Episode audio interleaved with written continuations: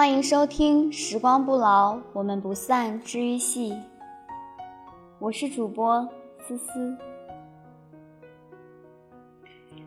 我情愿做个犯错的人，也不愿错过你。这么多年，我一直以为是我赢了，其实不是。我一生最美好的时光，没有和自己最爱的人在一起。今天给大家分享的文章是：这才是爱情最好的样子。挂断椰子的电话，已经快凌晨一点了，还有六个小时就要起床上班，却怎么也睡不着。昨晚下了很大的雪，我起身走到窗前，想看看现在雪停了没有。暖黄色的路灯照着雪花纷纷扬扬，地上已经一片白，还丝毫没有停的意思，氛围静谧安静。而我却有些难过，总觉得应该是两个人站在这里。椰子是南方姑娘，来北京读大学之前从没见过雪，但第一次见到她就喜欢上了下雪，就像我第一次见到他一样。大二那年，社团组织开学迎新，我作为一个小部门的负责人。也在大太阳底下举着牌子，站在校门口，热得像狗一样。他个子不高，微微有肉，一个人拉着自己差不多高的行李箱来报道。天气很热，刘海都被汗粘在额头上。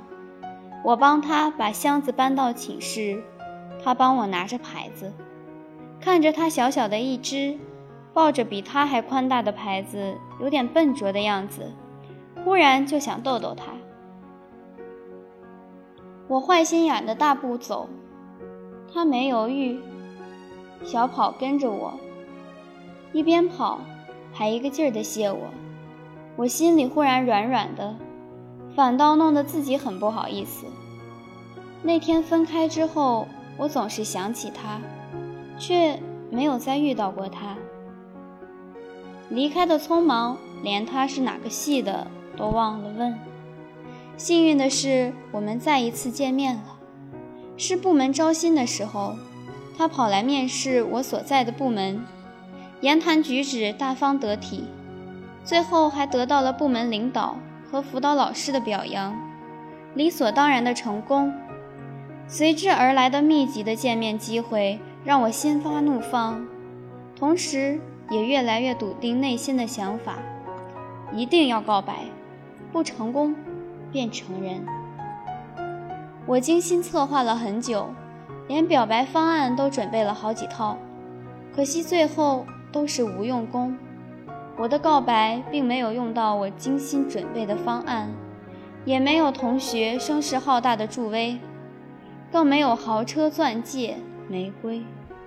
有的只是恰到好处的气氛，四下无声的空旷街道，一个热乎乎的煎饼果子，以及一个大酱味的吻。我生怕它石动燃具，却出乎意料的一次成功。在一起很久之后，我问过他，当初为什么那么肯，那么干脆的就答应我。他说：“对于爱情这种事，他向来直觉很准。如果不是我后来知道我是他的初恋，我可能真的会被他轻描淡写的口吻欺骗到，而忽略到他眼睛深处的失措与深情。他连恋爱的经历都没有，又哪里来的身经百战才能锻炼出来的爱情直觉？也许其实他不是对爱情的直觉准。”而是对我的。当我知道原来从不是我一个人一厢情愿的时候，我幸福的都要跳起来了。也是和他在一起之后才发现，我和他居然有这么多的共同点。他喜欢的书单几乎与我有百分之八十重合，喜欢的菜品几乎与我有百分之五十一致。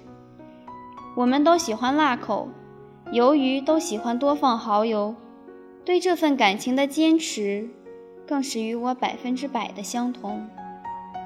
他有些时候会有小任性，比如吃西瓜一定要吃中间那一块，吃甜筒吃过自己的尖角之后还要抢我的。喜欢吃夜市的羊肉串和烤鱿鱼，举着一大把站在路边。搞到嘴边都是酱汁，类似的事情很多，可是最后却要抱怨是我养胖了他。其实我知道他喜欢吃新冰乐，可惜学生时期生活费寥寥，没办法总买给他。我现在能买得起很多新冰乐，却不知道要买给谁。他有时候也会很理想主义的逃避现实，谈梦想和理想，很积极，喜欢听我讲故事，但却不愿意谈及现实。每一次听我一提到，就开始捣乱。我也很无奈，笑笑了之。我对爱情的理解是，两个人在一起，可贵的是频率步调一致。如果在一起时无话可说，却能舒适而不感到尴尬的沉默，彼此独立，相互依赖，即使是做一些浪费人生的事情，也觉着价值连城，那就是很好的爱了。因为和你不爱的人在一起，做什么事都会觉得乏善可陈。后来想想，生于南方。长于南方，偏好甜食，护肤如命的他，根本不会喜欢那么辛辣的食物。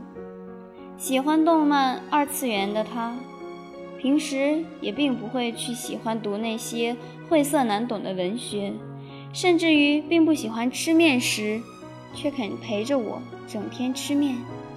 他压根儿不喜欢这些，他只是喜欢我。如果我早些想通这些事，我是无论如何都不会同意放手的。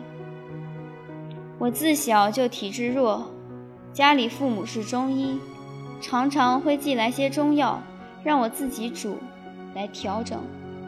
中药很难喝，我总不愿意喝，寄来的包裹都不拆开就堆在寝室。他为了帮我熬中药，打电话跟他妈妈学习炖汤。他说：“他生于南方，长于南方，对熬汤这种事有与生俱来的天赋。可是为了学习熬汤，他的手被烫了很多泡，还经常把宿舍弄断电。在此也要感谢他的舍友不杀之恩。我大四开始实习，早上七点就要赶地铁。他为了让我早上就能喝到热的汤药。”常常天不亮就开始忙活，六点就送到我宿舍，直到看到我把汤送到胃里才肯罢休。有些事即使不在一起很久，想起来也会从胃暖到心上。可是很快的，我要毕业了，我大他一级，我必须先走。我们即将开始长达一年的异地恋。一年三百六十五天，一共见了二十面，每次平均有两天，有十一个月不在一起。人生中很重要的节点，双方都互不在场，好像以后也并不需要出席对方的人生一样。我缺席了他的毕业典礼，他错过了分享我第一次拿下大单子的喜悦。他在学校。熬夜备战考试的时候，我在拼命的努力加班；我在赶通宵、赶方案，他又在奔波实习。我们聊天的次数越来越少，对话越来越短，从一分钟不够说的语音缩短到不到十秒，从好几百字的倾诉减少到寥寥数语，甚至到后来，连每天一次的通话。都成了负担，因此我们错过了彼此太多。想要讲清楚一件事，总需要铺垫很长一段背景，时间不允许，耐心也逐渐消磨殆尽。年轻时的爱情好像很单薄，时间和距离也许并不足以让你们心生嫌隙，但却足以能够让你们体会到人生的无奈。终于熬到了一年后，他毕业了。他兴奋地告诉我，他的工作迁到了长沙，我们终于可以继续在一起了。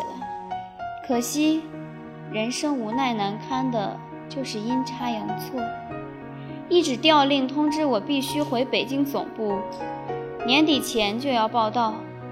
我忐忑地把这个消息告诉他之后，他在电话那头很久无言，最后叹了口气，说了句。我知道了，然后就挂断了电话。那个时候，我们尚且没有资本抗衡现实的残酷，无论之前想象多美好，最后却不得不低头服输。分手是他提的，他说不想再互相耽误了，干脆果断一点，双方都能安心工作。我很想挽留，但却不知从何开口，却有种。放过彼此的释然，居然还能互道晚安之后再挂断电话。我没有调整现实的能力，不答应，难道要让他跟着我受苦吗？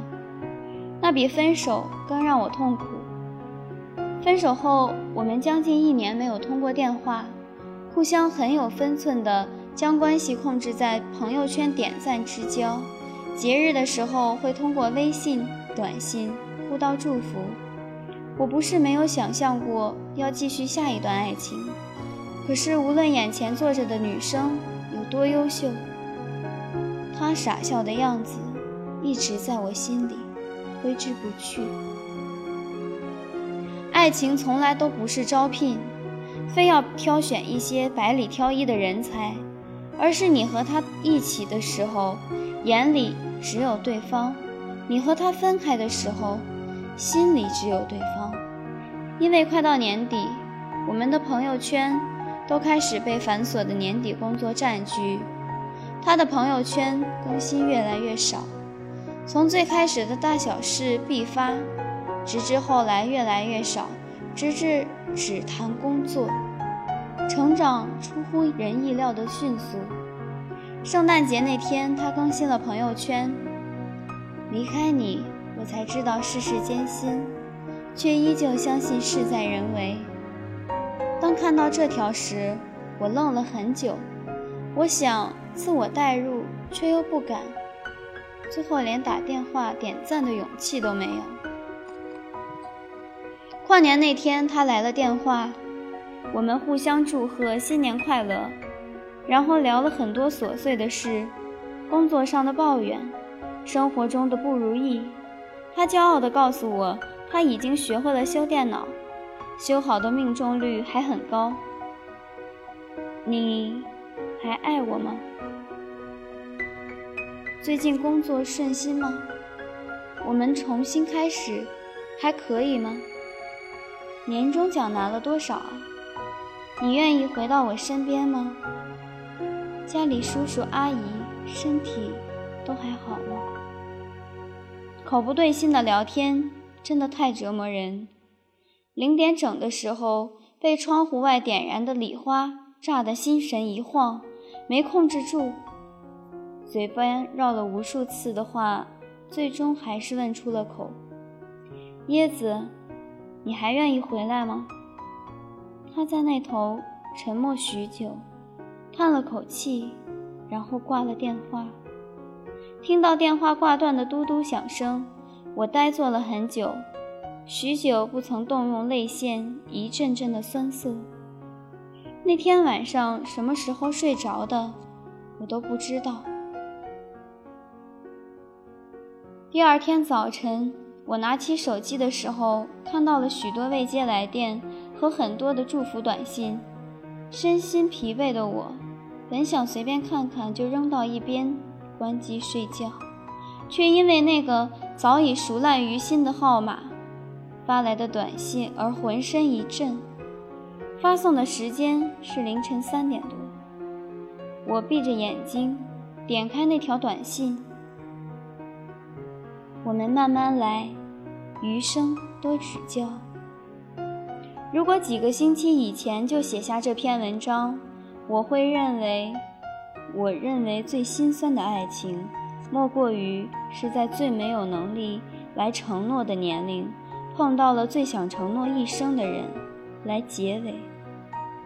而现在，我想换成这句话：最美好的爱情，也许是兜兜转转这么久，我还在这里，你也回来了。如果爱不疯狂，就不是爱了。每一次在被你气的感觉自己忍无可忍的时候，在去见你的路上，暗下决心要好好的收拾你。可是，在看见你的一瞬间，就什么狠都耍不出了。好像我们总是可以为爱的人，从忍无可忍到从头再忍。珍惜当下。今天的节目到这里就结束了，我们下期节目再见。